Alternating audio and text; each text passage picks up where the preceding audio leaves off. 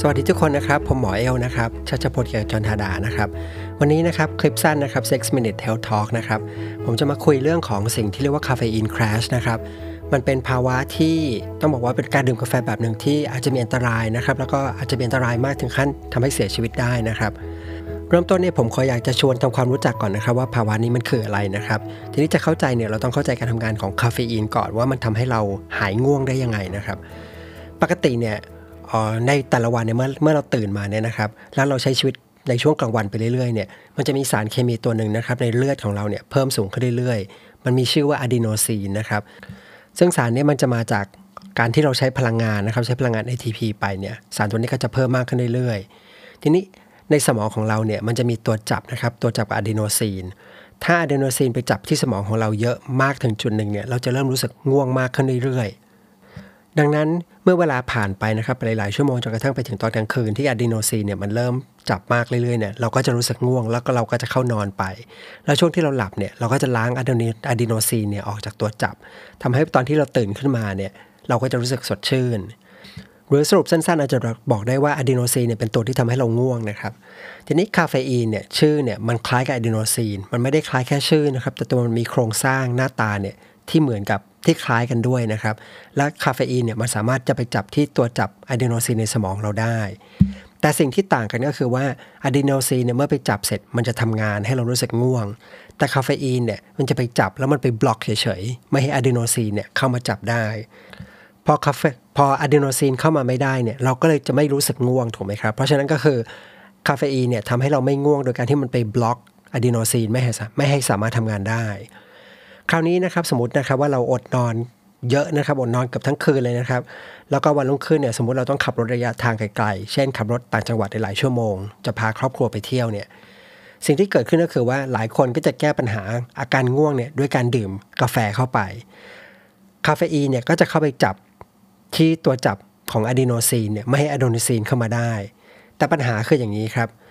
บระหว่างที่เรากำลังขับรถไปเนี่ยนะครับแน่นอนเราก็จะไม่รู้สึกง่วงเพราะว่าคาเฟอีนเนี่ยมันเข้าไปบล็อกตัวจับอะดีโนซีนไว้แต่ระหว่างที่เราขับไปเนี่ยอะดีโนซีนมันจะเพิ่มขึ้นเรื่อยๆซึ่งมันจะมาจากไหนส่วนหนึ่งก็คือมาจากการที่เราอดนอนคืนก่อนหน้าอีกส่วนหนึ่งเนี่ยมาจากที่เราสะสมมากขึ้นเรื่อยๆในแต่ในช่วงกลางวันในวันนั้นทีนี้วิธีนึงที่จะทำให้เห็นภาพชัดขึ้นนะครับอาจจะนึกภาพหนึ่งของเรื่องออกคอนเสิร์ตนะครับก็คือสมมตินะครับว่าประตูคอนเสิร์ตยังไม่เปิดแล้วก็คนที่อยากจะมาเข้าดูเนี่ยก็คือเป็นอะดีโนซีนระหว่างที่เวลาผ่านไปเนี่ยคนที่จะมาออที่หน้าประตูเนี่ยมันก็เยอะขึ้นเรื่อยๆแต่ก็ยังเข้าไม่ได้เพราะว่าอะไรเพราะคาเฟอีนมันมันนั่งจองพื้นที่อยู่นะครับทีนี้เมื่อเวลาผ่านไปนะครับอ่า half life ของหรือว่าค่าครึ่งชีวิตของคาเฟคาเฟอีนเนี่ยมันอยู่ประมาณ ห้าถึงหก ชั่วโมงอาจจะต่างกันไปในแต่ละคน